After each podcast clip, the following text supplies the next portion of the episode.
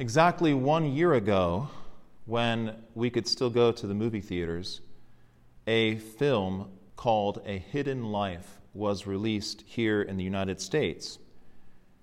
This beautiful film, visually stunning in fact, tells the story of a man named Franz Jägerstätter. He was an Austrian farmer.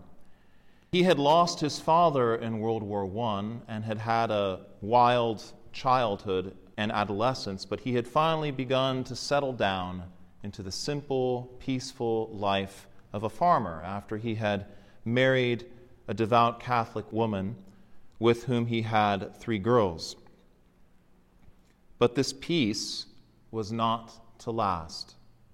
Adolf Hitler's Third Reich was spreading to every corner of the countries that succumbed to its power. Franz went to his compulsory training, but was able to return to his farm with an exemption granted to farmers. But eventually, as the war dragged on, he was called up to serve.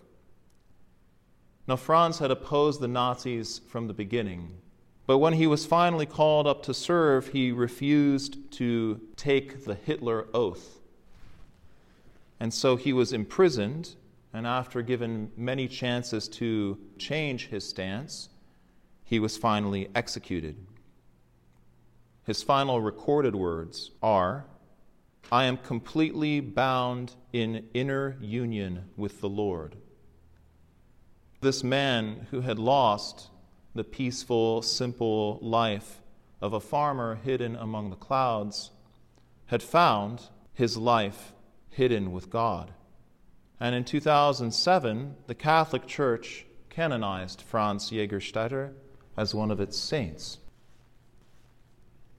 We have lost a lot of the simple pleasures and joys of earthly life, just as Franz lost them through his imprisonment and death.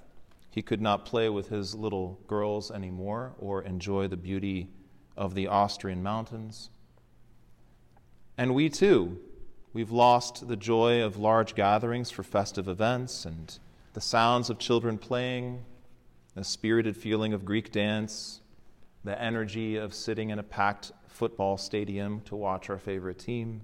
And it's natural to be saddened by these losses. But the question I pose to you today is will you merely lament these losses? Or will you seize upon the opportunity in their absence to remember or perhaps to realize for the very first time where and what, or rather who, our real life is? That's the question to you today. We hear in the epistle reading for today when Christ, who is our life, appears, then you also will appear with him in glory. But if you look one verse before, it says this Your life is hidden with Christ in God. After the apostle says, When Christ, who is our life, appears, then you also will appear with him in glory, he says, Therefore put to death what is earthly in you. And he has a whole list of things that basically come down to this an excessive attachment or desire for earthly things. Put that to death. What is lying but an excessive attachment or desire for earthly comfort? What is impurity or fornication but an excessive attachment or desire to physical pleasure? What is greed or covetousness but an excessive attachment or desire for material goods?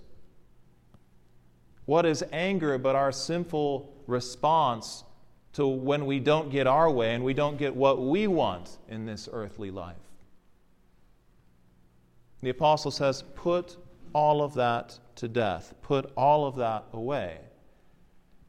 And we have in the church a means to do that, which is really the way par excellence to do that, which is confession. During this time of year, when so many of the leaves have fallen from the trees and the natural life of the earth lies hidden underground. We are journeying together toward Bethlehem, where the one who is the life of the world was born into the obscurity and abject poverty of a manger.